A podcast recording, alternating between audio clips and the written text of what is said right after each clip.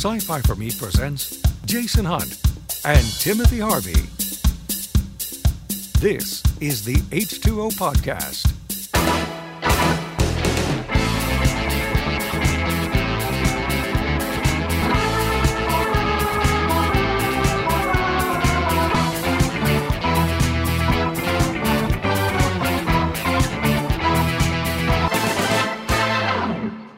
So if none of you could hear what Jason has been saying. How about I turn on my microphone? There's a thought: Is my microphone on? Your microphone is on. Are we just you know talking and people going? so your microphone has been on this whole time, so everybody could actually hear what I said, just not very well. right. One of these days, So nifty, cool new OBS uh, setup. Uh, not a lot of experience using the nifty new OBS setup. no. Well, see now in in in typical TV stations, the way it is, and, and you've seen photographs of this, the control room of the TV station. There's all of this wall of screens, right? And nowadays, of course, with everything being digital, you have even more of this. But there are there are two settings for your uh, signal. What goes out over the air? There's one monitor in the control room that's labeled program, and this is this is what. what, are, what This is this at? is your basic um, no frills Oh. interface. Uh, that's I have no uh, material here, right. um, but it's uh, uh, Those of you who are watching, you can see Right, this. Those of you who are listening, you're missing out. you're missing out. But it's it's basically a a standard kind of. I mean, if you have any kind of video streaming or video recording or video chat software, it looks a lot like it. Um, before you start adding in all the information like uh, video clips and lower third text or anything like that, so um, it's kind of nifty. Yeah. Now, and you don't even have yours in studio mode. I do not actually. studio have it in mode studio. does similar to what we've been talking about. So your TV station has the program monitor, and in in television, it's a monitor. It's not a TV set um, because of the function it is. Because you're monitoring your signal, of course, and the program So- is what's actually on the air. And and So then studio mode looks kind of like this, where Yeah. you have uh, a screen where you can see what is uh, on the air and Yes. what is next to be on the air. So Yes. what's up next? which is uh, categorized as the preview monitor. Mm-hmm. And in traditional control rooms, what's on the program monitor is framed by the color red, and what's in preview is framed by the color green. And so I suggested a long time ago, and I don't know if anybody else did or not, but Probably. the, I the idea was if you're going to do this so it's streaming like you're like you're in a TV station, then you should have program and preview and do the colors so you can you can organize a little bit better. and You can keep track of what you're doing a little bit better. And this new version of OBS has that, and it has the wall of screens uh, where you can pop out a window and you could see little thumbnails of all of your different sources. So I thought, oh, this is really cool because uh, when Lori was over here for training last week, uh, we, we got an update on OBS, and so I went ahead and downloaded it, and I thought it, it popped up on this this multi view, this multi window. Like, What is what is this? This is new, and so I finally got to dig into it a little bit. I thought, oh, this is going to be very helpful, but uh, there's going to be a little bit of a learning curve for everybody, uh, including me, and um, it's going to require an, an, another monitor attached to the computer. So I have to have three now. And that means I have to get a new video card that accommodates more than two outputs. Because right now I can only do two. I can only do So two wouldn't this outputs. be the time for you to to get the new computer? Uh, well, maybe, Because you know, But this would also be the time for us to mention our Subscribestar account. for five dollars a month, you can subscribe. You can you can support us with uh, with a very small pittance. Or you could give us a lot of money and Jason, Jason could upgrade his computer. We do have a PayPal account. Yeah. Um, And we are going to be launching at some point an Indiegogo campaign to raise money to help cover some of these expenses, like um, travel, because in three days, two days, we're leaving for Chicago to go to Star Wars Celebration. Very excited about that. um, and then, of course, after that, uh, assuming that we're able to, and have not like expired from excite- the excitement of Star Wars well, Celebration. What was that? Well, see, and I know, like I said, see, and there's some stuff. things you can't say yet. There's some stuff I'm trying to organize that I haven't organized yet. That if they do get organized, it's going to be one of those, you know, giant feathers in our cap. So if he does expire from excitement, memorial cash to help finance some of this stuff is also acceptable. yes, Because I am um, one of the reasons that there's even OBS on this laptop is that we are trying to to look at the possibility of because we've had some technical issues.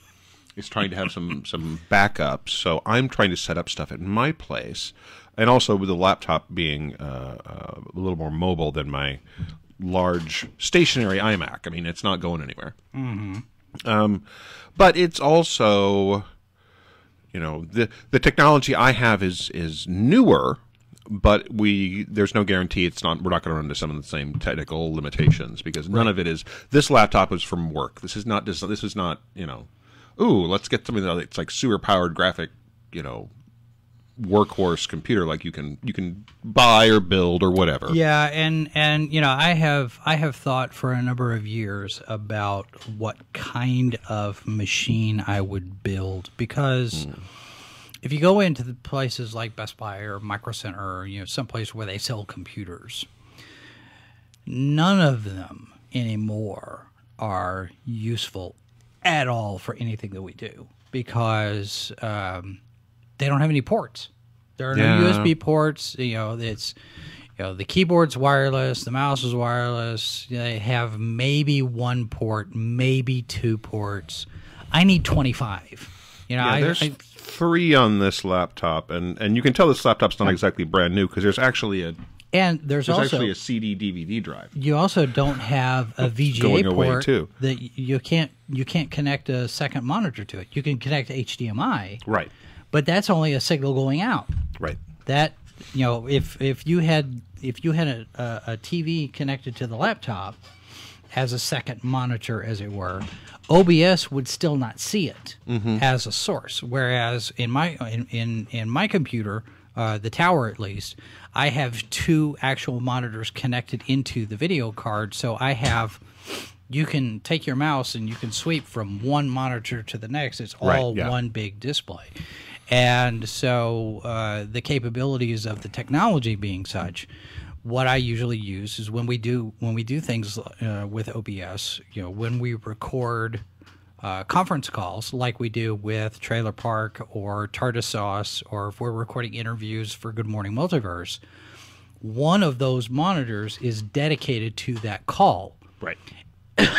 excuse me, and then we can do what's called monitor capture in OBS, and then that monitor becomes a source into the other into the software. And so one one monitor I'm using to control all of the broadcast, and the other one the monitor becomes almost like a camera. Right. Now with this new multi-view panel, I don't have any place to put it because if I put it on that second, if I put it on that second monitor, that's what we're going to see. The Right. the the monitor capture only sees that, and uh, so it's yeah, it's It's gonna take a little getting used to.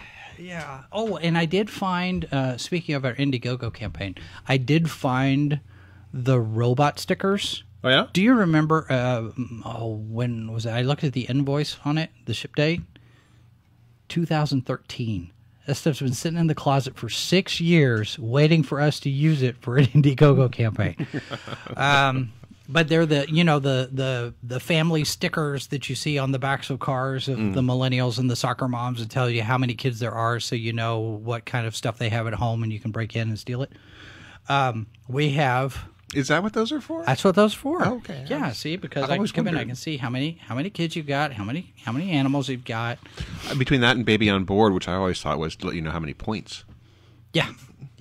Really.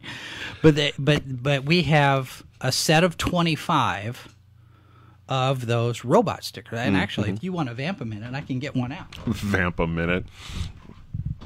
So the reference. So uh, as a as a father, um, um, obviously, I do not recommend uh, running into cars because they have baby on board symbols. That's actually a reference to a film called Death Race 2000, not the remake with Jason Statham, which is not actually a movie as far as I can tell, uh, but the original one with uh, uh, David Carradine and Sylvester Stallone, and uh, the complete ludicrousness and and over the top exaggerated madness of that film. Um, that I highly recommend, but I cannot recommend Jason because I, I watched it. I'm sad to say You what? the Jason Statham Death, Death Race 2000. Oh, oh, oh. Yeah. Some remakes just miss the point of the original. Okay, So completely. Here it is. Build your own robot family car decals. It says here, soon the world will welcome their new robot overlords, your family. So you have a bunch of stickers here that you can pick and choose and That's cute. that's uh those are from Think Geek. We got those in 2013 when we first started talking about doing a fundraiser. And uh, you got your, you know, your mom and your pop and kids and your robots and other robots and robot dog and robot cat. The robot cat does not appear to actually have any legs, which means flying robot cats. Be afraid. Be very afraid. That face that looks like Eve from uh, Wall-E. Yeah. Yeah, yeah. Only evil. Which means which means that cat's probably female, which makes it doubly dangerous because you know Female of the species women. is more dangerous than the male. Assuming he survives to die of excitement at uh, Star Wars Celebration, because I got to drive. I'm the taxi driver. So, assuming you survive prior to that. oh well, you know, that's the way it is. So, what are we talking Because about? we like Mindy. yes, and we if, do. if she has to use us for like an alibi, eh. I mean, you know, I've known you longer, but just, just remember, bury the body vertical. It's harder to find. I we, we this is this is enough to put you in several places. we live we live uh, minutes from another state. Uh huh. There's a and it's Kansas. There's lots of places to hide. I mean, um, Uh-huh. yeah. Oh, yeah. No, uh, we'd never. No, Mindy, we would never do such a thing. No. Oh, you know what we ought to be talking about? Hmm. The Starlog month. Hey, we could. We should be talking about the Starlog month. Oh, that's kind of a neat little effect. Hello. It's April. It's time.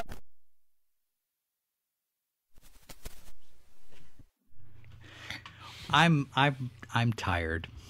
You know what? Um, it, it's it's okay to be excited about Starlog Month. It is. Yeah. Um, okay. So we launched this on Sunday the seventh. Today we're we're broadcasting this on the eighth. And for those of you who have been following the show since we came back, we are debating whether or not to keep this particular show on Saturday afternoons because it appears that Monday nights uh, kind of work better for the live stream in terms of the number of, of viewers. For example, right now we have a total of six Hey guys, watching our show, thanks for watching. and um, and so uh, we're we're debating whether or not to to change the program lineup a little bit to where this show is out on on Monday nights. Now we used to record thing. on Thursdays, yes, and and then we started streaming on Thursdays, Mm-hmm. right before I killed everything. So right. So you guys let us know where where would you prefer to see if you're watching us live or listening to us live, depending on whether however or maybe you're driving home and you're listening to the stream as opposed to watching it. right. Um, you know how how do you like it? Where do you where do you want where do you want to hear us? I think for me, on a logistic standpoint, Monday night kind of works. It works fine for me. depending on what's going on with work. I mean, we've we've done some of this stuff virtually before, where we do it as a call. It's always nice to do it in person because we get a chance to play off each other here. But you know, Right. there's uh, you know, either way is fine. So possibilities. Yeah. We're we're debating back and forth and see what that is. So So there's this Starlog month thing. For those of you, we we're going to assume that there's a certain number of you who know what Starlog is. I would hope. Um, and if you don't, here's just a fantastic opportunity to dive back into a very, very important part of fandom and and the the really kind of the explosion of science fiction and fantasy in the 70s. Uh, Starlog came along at just the right time. Yeah, it's it's a it's a it's a touchstone for a lot of fans Mm-hmm. uh, of an age. I was going back through uh, because I'm um, we've I've got a quick little blurb thing I'm going to write about when I first uh, my first memories of Starlog, and I went back through the archive looking for covers that I recognized, and I think I may have actually found.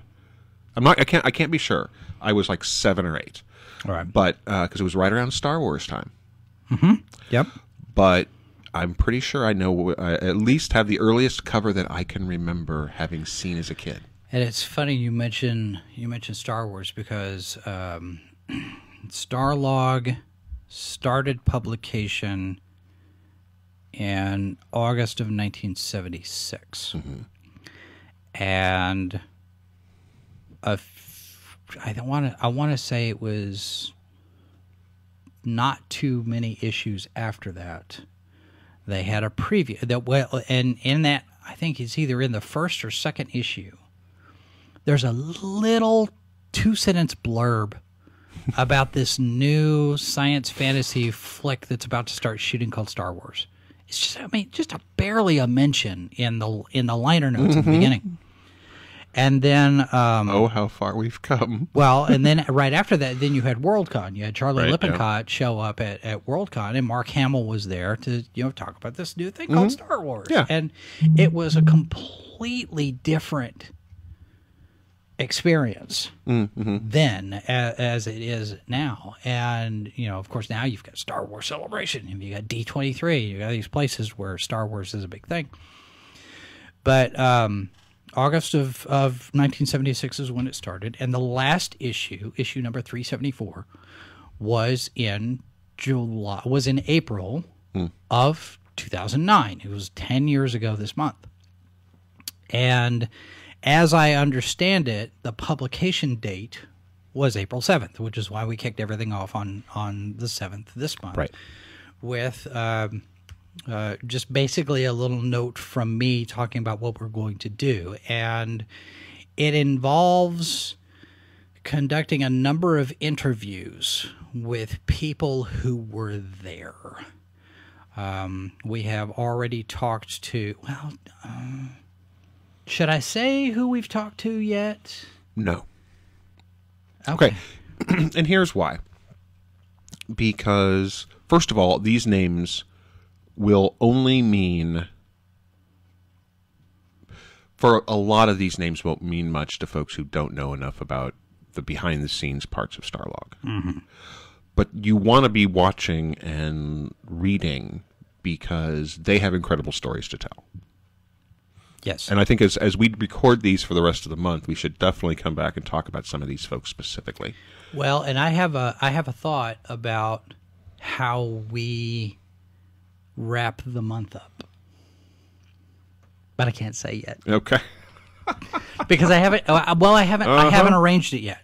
Um, because we, I've been I've been talking to all of these people about you know, doing the uh, doing these interviews. We should definitely say that they, these are people who are intimately involved with the creation Oh, yeah. and the editing and the and I'm so much involved with the actual behind the scenes publication of the magazine. Mm-hmm. Um, and we're critical in many cases to the success and and we're very much involved with fandom and we're involved with uh, people who were Yep. uh, really without these folks we would not have had the the really incredible run Starlog had. and I have gotten a couple of anecdotes.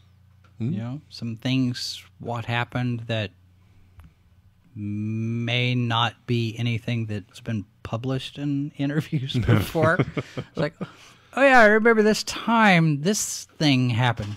Um, I remember. Uh, well, I'll give you a for instance, and this this is something that I can do this without giving anything away. Sure. Right. One of the people that I talked to, he was a writer on the on the on the magazine, and he said he went in and and his his early days, he was fresh out of college. A lot of these guys were, mm-hmm. and he says that one day he got pulled into the office. He said he was in the habit of of writing these really long leads, mm-hmm.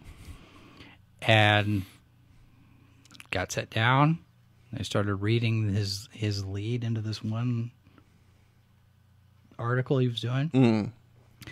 and kept reading until he ran out of breath, and said, "Somewhere in there, there's a period. Find it." but yeah, it's it, it's interesting to hear these stories about about the experiences they had because it is a little different. Well, it's a lot different now than it was then because nowadays with you know with computers you have digital technology you know word processors it's all cut and paste and you can just you know take and lift it out of one program and you put it in another program it's done zip zip zoom.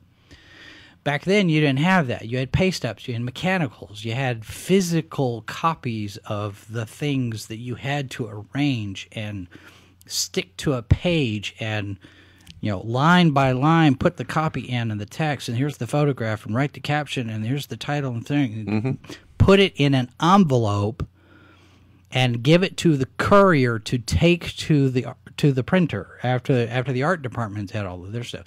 So there a lot more involved steps in the physical production of the book. So I actually learned to do all now. that stuff in college. And of course, I, I was in college in the late '80s, early '90s, and the, where it was still uh, uh, computers were. Computer publishing has not uh, using computers for computer graphics or publishing was not something. I mean, it was being done, but it was not being done wide in a widespread way. Yeah. And so they taught us that. We actually, I mean, in graphic design class, we learned how to do layouts for newspapers and things like that, Mm-hmm. which I actually used. Uh, what it, it's been about seven years now since I made the music video. If you, that, kind of blows my mind. Has it really been that long? It Seems like I think it was two. I think it was 2012. Um, But we we had a uh, it, the music video was set in the 1930s, 1940s, and so we we had we built a fake newspaper. And my brain, even though I was using more the more modern tools, my brain was actually going through the same processes to do this. So I mean, it's you know this is not to knock modern publishing. There's a lot. There's you still have to use these skills, but it was a much more manual process. It was a much more physical thing as opposed to Yeah, in, in 1998, I worked for a weekly newspaper for a while. Uh, you know, sold ads, did the layout, you know, did graphic designs, wrote a couple of articles, and the we they, we, they were on a, uh, Apple's Apple computers to write the articles mm, and do all mm-hmm. the layout Right, yeah. and everything, and then you'd print out the physical copy of the page mm-hmm. or the article or the whatever. right. Yeah. And of course, you're printing them out on 11 by 17 sheets of paper that have all of these holes and gaps. So then you cut your article Yeah. and then you'd take it over to the board and you'd say, okay, it's going on this page. And you, you put the adhesive on there and you stick it on and it's okay, there it is. No, that doesn't work. We have to make room for this X and so Right, you got to yeah, put it over on this page. And that would be the book. Every week you'd do that. We'd print all of this stuff out and we'd tape, you know, paste it up and, and put it on the boards. And then the boards would go to the printer and the printer would print it off. So now it's not like that. No, no, no. Thank God.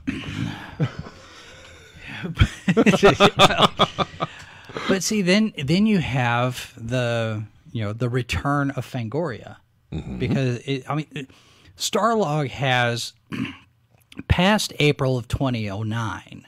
Starlog still has a history because issue 374 was the last published issue, mm-hmm. but it wasn't the last issue.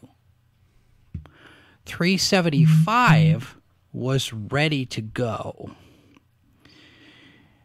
but it never it never printed. Right. and there are still some outstanding debts, as it were. Some people who did not get paid for the last the last couple of issues, Right. for doing the work that they did. Which happens when businesses go out of business. Yeah, well, and and they were not helped by the fire. There was a the uh, the printer had a warehouse where they stored extra copies of the magazine, mm-hmm. and at one point there was a massive fire that destroyed pretty much all of the back back catalog. Yeah. So all the back issues are gone. Anything that you find of Starlog now is just haphazard, blind luck that you're going to find something. Either that or you find it on eBay or, or something like that. Right. Where, uh, you know, all of those things, you know, they could have sold back issues and maybe made a, a dollar or two. Well, they couldn't do that now. And you can't then- find a lot of these stuff uh, archived online. Not everything. Yeah. Funny thing about that. Yeah. I got told from somebody who knows fairly well what's happened in that time period that whoever scanned all of the Starlog issues and put them up at archive.org didn't have permission to do that. Oh. Nobody secured the rights to that. Nobody's been paid for that. Mm, sure. Right. So it, I mean, it's there, it's it's out there, and and and it gets referred back. You know, some people will say, you know, they link back to these articles and say, here's Right. here's where you can find this article. But yeah, turns out it was not it was not an officially sanctioned project. There is another guy out there, John Zipperer, who has a, a website. Um, the Weimar Weimar News Report or something. I, I, he covers a number of different topics, but he's got a section on his site uh, that is called the Starlog Project. And what he does, is he goes back through any documents and and does sort of an overview of what's in every issue. You know, this is you know here's here's this interview with John Carpenter. Here's Sure. this interview with with uh, Franz Waxman or you know who uh, whatever. And it's a pretty thorough you know he he's every single issue is in there. And he talks about you know what's in the issue and what's in the liner notes and and even makes note of when uh, when new staffers come on board. It's the first time for you know somebody like bob greenberger to come in or you know Right, it's, it's bob martin's last issue or whatever. So so it's it's it's interesting to kind of dig into all of this. Oh yeah. Especially when you have people that are that are talking to you about about doing it. Mm-hmm.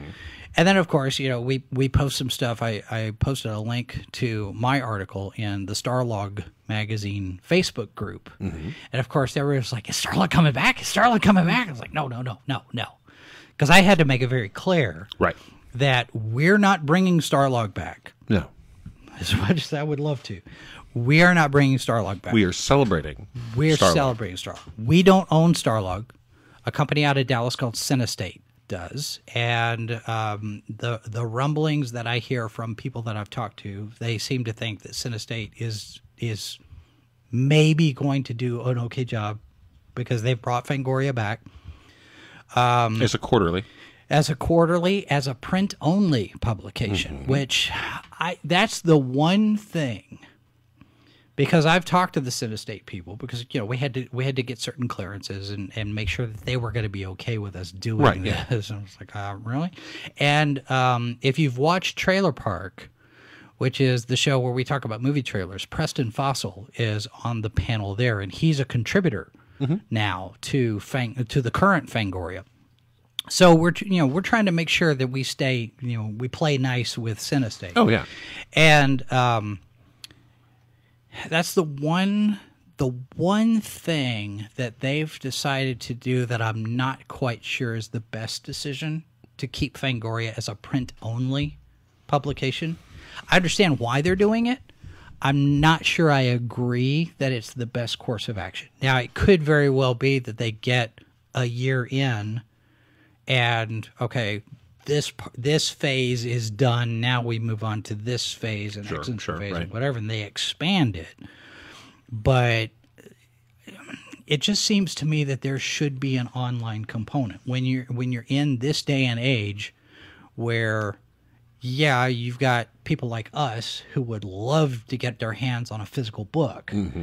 There's also that generation that's wired into devices and such that Yeah, but I'll tell you what, though, it occurs to me that in this era where the cons are ubiquitous, where you can go to just about well, hmm, how many cons are are happening the rest of the year?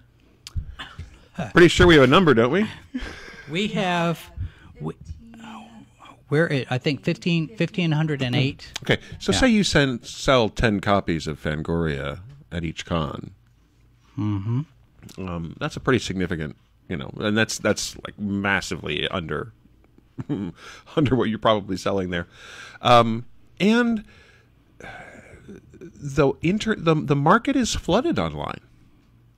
I mean, sure, it's nice to have it's nice to have a, a presence.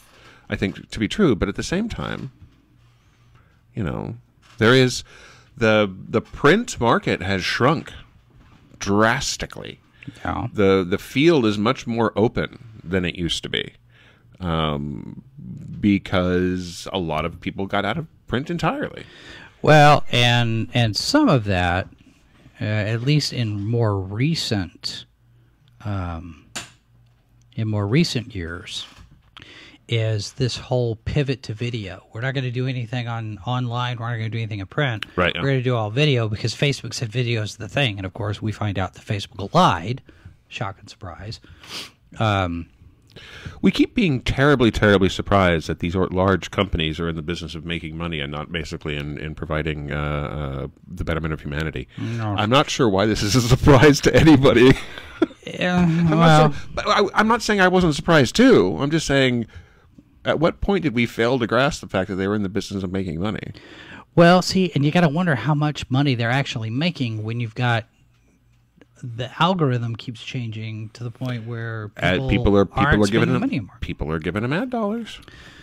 I guess we're not. No, but you know, Oh, speaking of changing the rules, you guys who are watching this, you folks who are watching this on on YouTube right now, um, we crossed a threshold today.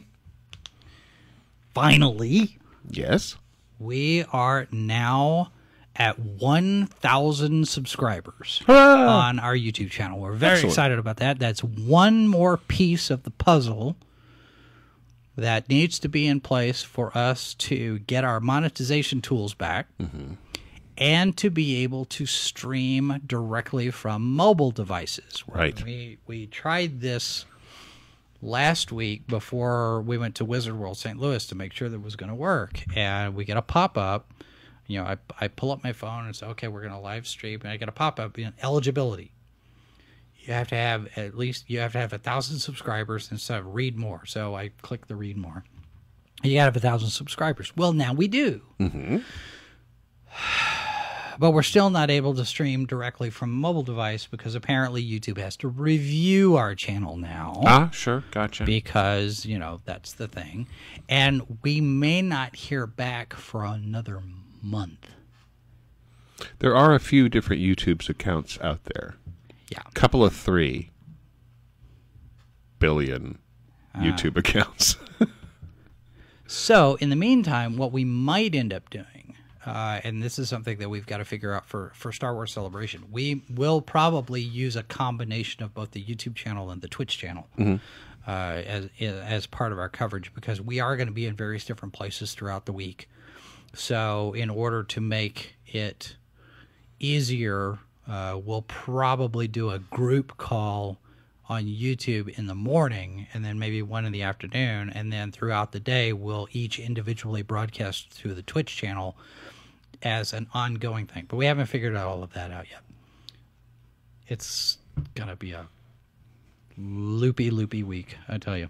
but probably a lot of fun. I'm not going. I'm to be here. I got the day job and everything to do, and Yes, but the stuff. you are you are here being the the reliable one in master control, right, Scotty?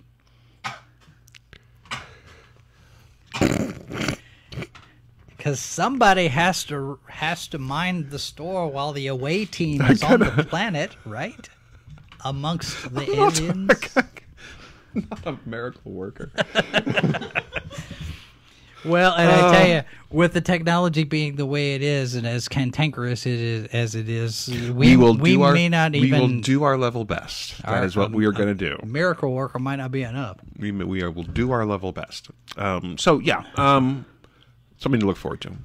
But yeah, I, just, no, just I, just- I, I want to tell people. I want to tell people what we're talking about. Some of the people, I well, I did an interview today, not as a Starlog interview, Mm-hmm. but I did an interview today with somebody that, um, if you are of an age, again, you will recognize the name, or you'll recognize his face. Mm. Uh, especially in light of the movie that just opened in theaters.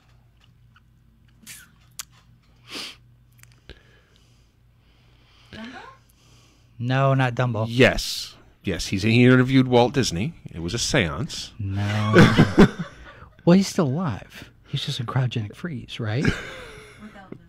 With Elvis. Well, it's just it's just Walt Disney's head. I um, well, I guess I could say this because it's not. Yeah, it's yeah. not a. It's thing. I talked to Jackson Bostwick, mm-hmm. the original television Captain Marvel. Actually, the second person ever to play Captain Marvel, if I got my history right. Tom Tyler was the first. Captain Marvel. For those of you who are not aware of the history of Captain Marvel, we're not talking about Marvel Comics Captain Marvel. We're talking about Fawcett Comics Captain Marvel, Whiz Comics. Because there have been something like four or five or six different characters named Captain Marvel on the Marvel Comics side of things. Yes. We're going back much farther than that, 1939. And what happened was um, uh, Bill Palmer and C.C. Beck, C.C. Beck was the artist, designed Captain Marvel to look like Fred MacMurray. Right. Yeah. um, who was, you may know, he was the dad on My Three Sons. He was the the absent-minded professor. Mm-hmm. He was the one that came up with Flubber. Um, uh, uh, best performance I ever saw from him was Double Indemnity. oh yeah. Fantastic movie. Um, if you haven't seen it, you need to see it. Even it's in black and white, but you'll get over it. Um, uh, but yeah, Fred MacMurray, Barbara Stanwyck, Edward G. Robinson. It's great. It's a Oh, it's a wonderful great film. thriller film. It's great. So, um, so CC Beck designed Captain Marvel to look like Fred MacMurray. And he's a superhero, and his he derives his powers from magic. And Fawcett Comics printed the title was Whiz Comics, and and Captain Marvel was one of the one of the characters in the, the story. Uh, until they got sued by DC Comics because they said you you're ripping off Superman. And for a long time, Captain Marvel was out of print. Right. There was there was no Captain Marvel comics. Um, the, the the court settlement was something akin to the equivalent of millions of dollars in modern money. yeah. So it was a pretty. I mean, it was they paid a pretty significant chunk of, of money to to basically not publish the character for a really long time. Right. And then Marvel came up with their own Captain Marvel character characters. And of course, then there was Marvel Man that that Neil Gaiman and Tom uh, was it Neil Gaiman? Well, Tom Neil Gaiman they, they didn't they didn't start off with it, but it was uh, Marvel Man was it's a British it was a British superhero, um, and f- for if you know anything about British superhero publishing, a significant chunk of, of what British kids grew up with were reprints of American comic books that were basically brought over, and they were usually in black and white, and and it was a whole different thing. There were not that many homegrown British superheroes. Um, until probably the 80s Yeah. um, really, um, and, and 90s, and Miracle Man or Marvel Man. Um, and then uh, for licensing reasons, uh, had to be changed to Miracle Man. Right. And Alan Moore wrote for the character. Neil Gaiman wrote for the character. Uh, Neil Gaiman, I think, was was the writer at the end, mm-hmm. and there was a whole huge huge rights issue with that as well. Yeah, that I think it took what 10, 10, 10 or so years to I think longer, figure that out. yeah, They finally settled it. What three, four years ago? Mm-hmm. yeah. But you had that character, and then you had all of the different Captain Marvels in Marvel. In the meantime, DC Comics had acquired Fawcett mm-hmm. and Charlton, and you know a number of the smaller presses, and absorbed all of their characters and said, "Hey, we can bring Captain Marvel back." And Marvel said, "Oh no, you can't." Now they were actually publishing comic books with Captain Marvel as Captain Marvel at the time because Captain Marvel was showing up in Justice League International. Um, he was showing up had his own comic in uh, a few a few different shorter run comics. Except in his own solo titles, he was never. The titles were never Captain Marvel. Right, right. It was the power of Shazam or or something along those lines. Yeah, and the TV show on CBS Saturday morning was Shazam. You had the Shaz- you had Shazam ISIS Hour or mm-hmm. whatever. So there was precedent for the title being Shazam while the character's name was Captain Marvel. But then there was a big lawsuit between Marvel and DC mm-hmm. that ended up Marvel could call their characters Captain Marvel and DC could call their character Captain Marvel, but the title of the book could never say anything about Captain Right. Marvel. And then they revamped everything with the new 52. And for some inexplicable reason, Geoff Johns or whoever whoever was in charge of that particular decision making process decided let's call him Shazam all the time. I was like, that's not his name. He's not Shazam. Shazam is the wizard.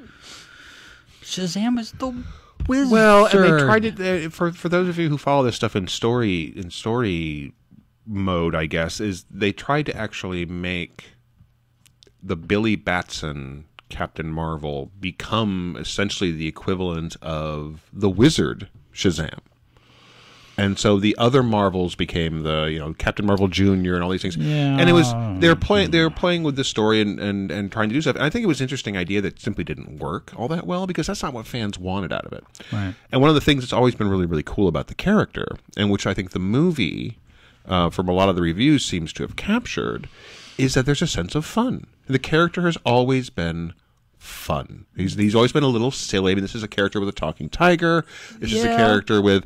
Um, so a lot of the reviews But- I've been seeing is that there's a certain amount of fun to it that is is often missing from a lot of superhero films.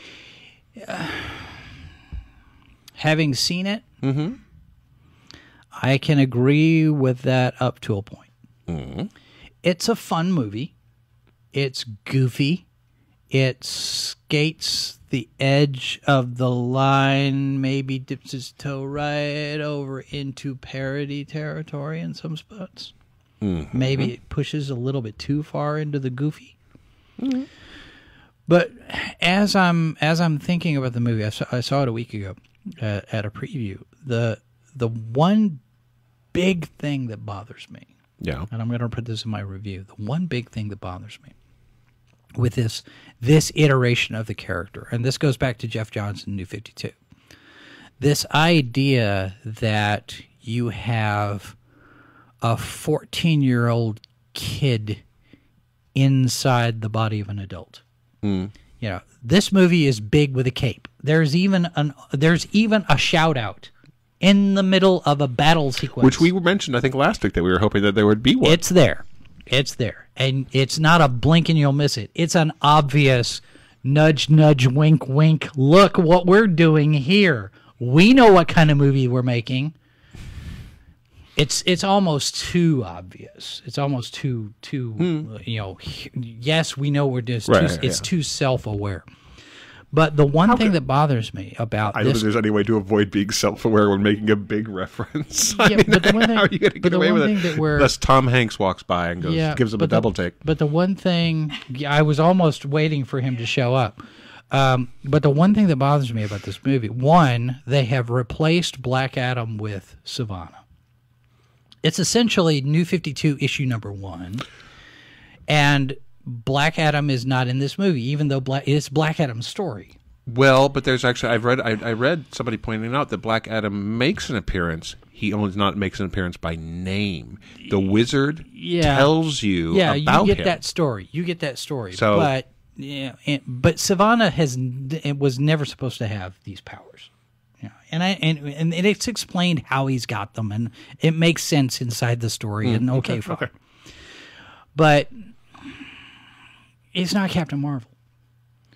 The thing that bothers me about this version of the character is the transformation is not complete because the the way it's supposed to go Billy Batson who's this young 14-year-old orphan kid says the the name Shazam he gets zapped by lightning he gets transformed to the world's mightiest mortal. That was his name. That, that was hmm. his nickname the world's mightiest mortal Captain Marvel. The wisdom of Solomon. The strength of Hercules, the stamina of Achilles, no, the stamina of Atlas, the power of Zeus, the bravery of Achilles, hmm. and the speed of Mercury. Well, there's two things missing from this character throughout the entire film is the wisdom of Solomon and the bravery of Achilles. He's a goofball and he plays it like the 14 year old in the man's body like like Tom mm-hmm. Hanks did with Big. And that but, and but that's what you're expecting. But there's one particular place where this bus is about to fall off the off the bridge and he's just standing there. He's like well what do I do no no no no don't fall don't fall don't fall don't fall don't fall wait you idiot wisdom of Solomon Strength of Hercules, Is it- bravery of Achilles. If he has the bravery of Achilles, he should not be hiding behind Freddy in the Is in this the not an origin store. story? It doesn't matter. Sure the it magic, does. no, the magic transformation. If you are Because if the transformation is going to turn him into an adult and give him the speed of Mercury and give him all of these things because he's pure of heart. Now remember, he's pure of heart. or he just grows into them as the character, and they've had maybe, that's maybe not they how even supposed to work. maybe they even have a plan. That's not how it's supposed to work. Maybe they even have a plan. No, that's not how it's supposed to work. That's not how No. a character works. And I have it on Except, good authority. except the character has been working like that for quite a while now. Yeah, it, it's been it's been this way for a while, and it's actually been a fairly popular. The the the, the, extended know, Marvel family has actually been fairly popular with readers. well, yeah, but So it's a change. Yes, no no argument. It's it's, it's a change from what it was like when I was a kid. Yeah. Jackson told me that C.C. Beck told him Mm-hmm. that his portrayal was the closest to anything that they had that they had envisioned for the character. That's excellent. That's very cool. And this is nothing like I don't know, hmm. like that's not wait Well, okay, but we, but you know we there the the long discussion about how, how characters originally appeared and how they have become to be I known. know. We can go back to Batman carrying a gun in his first appearances, I et cetera, et know, cetera, et cetera, et cetera, et cetera. The thing is, is that we all have our own favorite versions of the characters, and this is no, there. It's always that way. I am. It's it. This this is going to sound va- vaguely blasphemous to a lot of people. Um, I've read Star Lord, the, the the Adventures of Star Lord in the comic books, um, long before there was a Guardians of the Galaxy that looked anything like the current one. Oh, yeah. there used to be an earlier version of the Guardians of the Galaxy. Star Lord has its own. God, was he in? I don't even remember. He wasn't even. He didn't even have his own comic. I don't think, or he made it. May have, anyway, the character was completely different. Mm-hmm. And it was very, and the book was completely different. I actually have a very big fondness for that version of the character, as much fun as it is. Yeah. The the version that, that this whole Guardians that we see now, it's not the Guardians I grew up with. And so it's like when they say that this is an obscure team, I'm like, no, it's an obscure name. Mm-hmm. This is not the team I grew up with. So I mean, you know, as much as well, I it's love the this stuff, sec- was it the the movie the movie group is the second group I think the second iteration. Of Um, I'm not even in sure the- what the numbers, comics? but, but the thing is, is Second or that the comic versions that you see now are based more on the movie versions than they ever were on the comic versions of the character. So it's a give and, and take kind of and that may not always be a good thing. Sometimes it is not. The current, on the other hand, I'm extremely fond of, of the current version of what they're doing with the Hulk, even though it's completely different than anything they've done before. Because they're treating the Hulk like a it's not- comic, a horror it's not, comic. it's not Bruce Banner. Oh, it is Bruce Banner. Oh, it is. Yeah, but see, the, in the So he's the Hulk again. he's the Hulk again ah. because a funny thing happened. They, they went back and they said, okay, the Hulk used to Bruce Banner used to turn into the Hulk at night. Okay. And they said, let's let's play with this a little bit. So now basically it turns out you can't kill the Hulk at night. He's basically in the name of the I think the name of the title The might actually be the, the Immortal Hulk. Yeah. Yeah. And so basically you can you can shoot him, you can blow him up, but if it's nighttime, he'll just look at you and go, Nice try. Hmm. And it's they've made it into a straight up horror title. Hmm. Where the Hulk is literally a monster. And Banner is often very afraid because you know he's part of it. But at the same time i mean it's just i'm I check out check it out. If you're interested at all in this kind of you know departure from the character that at least is interesting and they've managed to bring back a lot of characters who died over the last several years in the hulk and do it in a kind of terrifying way i'm like interesting stuff guys And I Who's don't know- writing that book? I'm not sure who's writing it right now, but it's interesting. I mean, I think it's an interesting take. But it's drastically different than the Hulk that I grew up with, or the current, or the the Hulk you're seeing in the movies, or anything like that. It's an interesting. So, yes, we have our favorite versions of the characters, and some of them will fight you. tooth and nail. Uh, but some of them are, you know, at least the cool thing about comic books is that you can play with this stuff and you can explore this stuff. Yeah, and it's not always for the better though. Oh, I'm not going to. I'm not going to disagree with that. There, there. Writers Al Ewing, Joe Bennett on art. Yeah, it's a really interesting series. Um, there's some really interesting comic books out right now. There's, there are. Well, there's a new version, um, and and this this may be a little obscure for some people, but there was a. Um, there's something called used to be called the Wildstorm universe. Uh huh. and they were actually not part of DC, but DC had the rights to them. And in the New 52, they incorporated some of those characters into the DC uh, canon, which This is Dwayne McDuffie's group, right? Uh, this was well, Alan Moore wrote. Uh, Oh wait, wait, wait, wait. for some of this stuff, and and basically it was the Authority, it was Stormwatch. right. Um, McDuffie's was Milestone. yeah, Yeah. Um, Stormwatch Achilles, Team Achilles, actually was a was a center of a, some some scandal when it turned out that the writer turned out to have been lied about his military service, et cetera, et cetera. Um, but uh, this was the Authority in particular was a comic book that was written to be sort of a response. This was during the Alan Moore time of writing it, um, or there was definitely this sort of uh, was it Alan Moore? Anyway, does, Yeah, I think so. yeah. Um, it was a response to what was going on in other comics. So basically, it was what if the Avengers were sociopaths? Right. And which led to stories like what if the Marvel universe was psychopaths and the sociopaths were the good guys because the uh, is I mean it was crazy stuff. Some of it was really really fantastic writing and it kind of went off the rails as time went by and eventually the Wildstorm universe essentially got burned to the ground. And then DC picked it up and went, "Well, let's see if we can salvage some of the ashes." There's a new um, Wildstorm. It's called The Wildstorm and it's this it's what it's it reimagines all of that in a different in a in a in a world that looks remarkably like ours.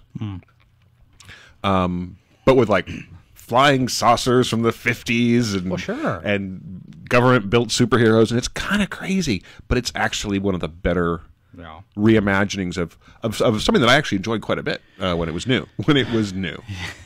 Back in the day. Back in the day, and and those kind of things would have been covered by Comic Scene Oh, yeah. magazine, which was also a member of the Starlog group, um, which was started by Bob Greenberger. Mm-hmm. Um, he was at Fangoria first, then over at Starlog, then then he left Fangoria to start Comic Scene, and that ended up when Comic Scene went away.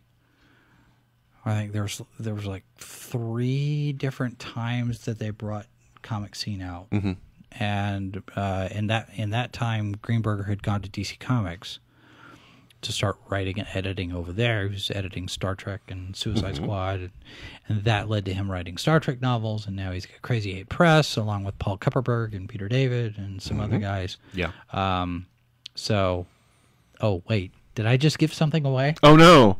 Oh, darn. I should I should You go look- away now. You look. You look I am- really contrite. I am thoroughly abashed. Is that what that looks like? I've always wondered what someone looks like when they were abashed. Speaking of which, here I, I'll, I'm gonna go get something that we can show people, Okay, cool. and and you can vamp again. They can vamp again. La.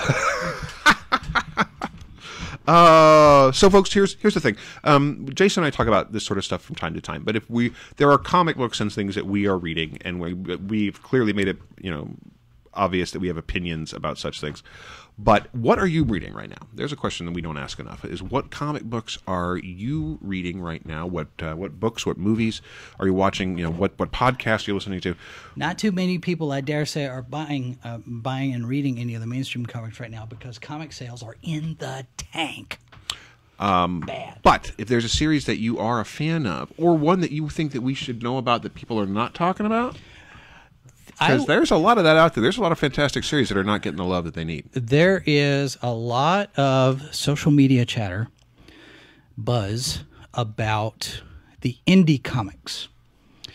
And whatever your feelings about Comicsgate being whatever it is, these guys are making bank. These guys are making six figures on their Indiegogo campaigns. They are they are publishing left and right. And it's not just it's not just ethan van sciver. There are a lot of a lot of people out there that are sitting there going i don't like what marvel and dc are doing anymore. I don't like what idw is doing. I'm going to do my own. And they're they're writing 90s style adventure stories for lack of a better term. And that's very that's that's painting with a very broad brush. But there are a lot of them that are doing these comics. And they're saying we don't we're- they're not political. We're just telling stories and they're making money hand over fist. The only thing I would say is let's see how long it lasts. Uh, well, yeah, I mean, it's, Because the there was once upon a time there was this thing called the '90s, and coming back to the '90s style No, I comics. The '90s was not a good time Image- for comics. Well, an image came out of that where you had a number of creators that said we want to own our own stuff. Sure. we want to do our thing. So this this almost feels like a variation of that theme where you have the creators that are making their own books and they're getting with artists and they're getting with The with only thing I would say is that there, there was there was a giant explosion, and I was there for it because I was a huge comic collector in the '80s and '90s. Um, I got boxes of the things uh, that I periodically open up and go, "Ooh, remember Mm-hmm. this?" Um, Comico.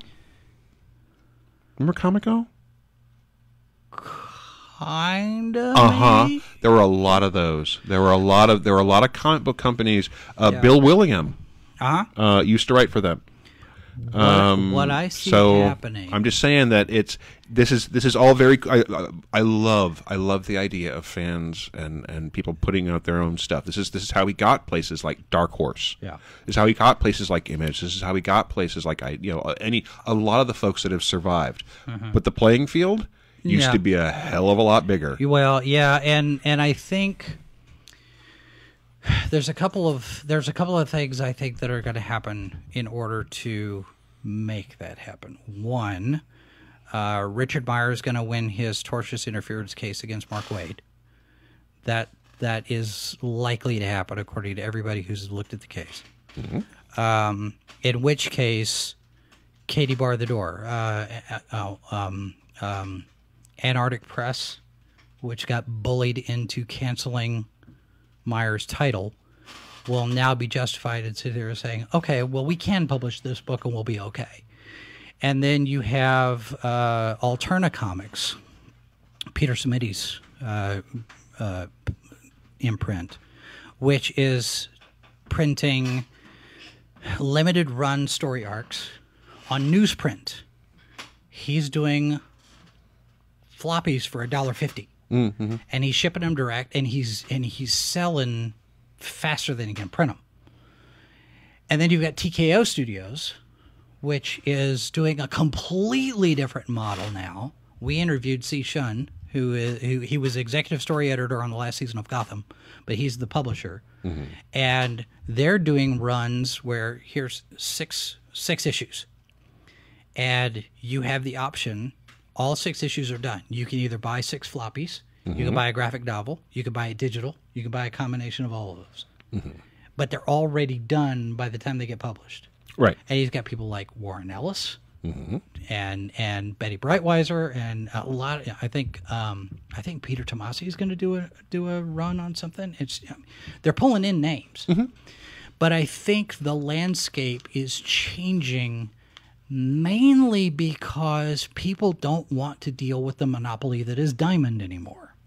Yeah. Diamond is uh, is a choke point for a lot of these people, and and they're sitting there going, going, Diamond is a, that." Diamond is a distributor. Basically, is uh, all of comics go out, all of them. If they're if you're published by the by the big by the big names, you're going out through Diamond, and I think they're the only game in town at They this are, point. and Peter Simeti doesn't use them. Peter, Yeah. Simeti- well, I, I take it back. I think he does distribute through Diamond, but he also distributes directly. You can order directly from Alterna, and it's a dollar fifty on a on a floppy, as opposed to what DC and Marvel are doing three ninety nine, four ninety nine, ten ninety nine for a book. Mm-hmm. And people are sitting there going, you know, I'm not going to spend six bucks on twenty pages. Right. Especially if those twenty pages are full of somebody preaching at me that I'm the wrong think crowd. Well, and I think that that however you feel about your politics or or any of that, the the fact that there is a alternative way of getting any of this stuff out is going to require it's well it's like the internet the internet required people to start thinking differently about how they distributed things bookstores had to figure it out um, there was this you know there was this time when they thought bookstores would go away because of the internet thank know, god they I were wrong know, I but there was, there was a legitimate fear i was in the book business at the time I yeah, I know. I And, remember. I um, remember. And and you know, and it hasn't For right now, though, I mean, brick and mortar bookstores are not as healthy as they used to be, Uh, but, they're still around. Well, but the thing is, is that it depends on what kind of brick and mortar you are. If you're a big chain, you're right. You're not. If you're an indie, if you're a small place, if you're a single, if you have your own store and you're running your own business, if you if you you know pay attention to your customers, a lot of them did go out of business, but a lot of them survived. and that's the key. Pay attention to your customers. Mm-hmm. Alterna's doing that. Um, the big publishers, not so much, because they're sitting there saying, in order to get a variant, you have to order six thousand different copies of the original. Okay, folks, variant covers. No, just don't stop, have- stop, stop st- them. You still have The nineties are a comic bad book place. stores closing on the order of 50 or 60 a year.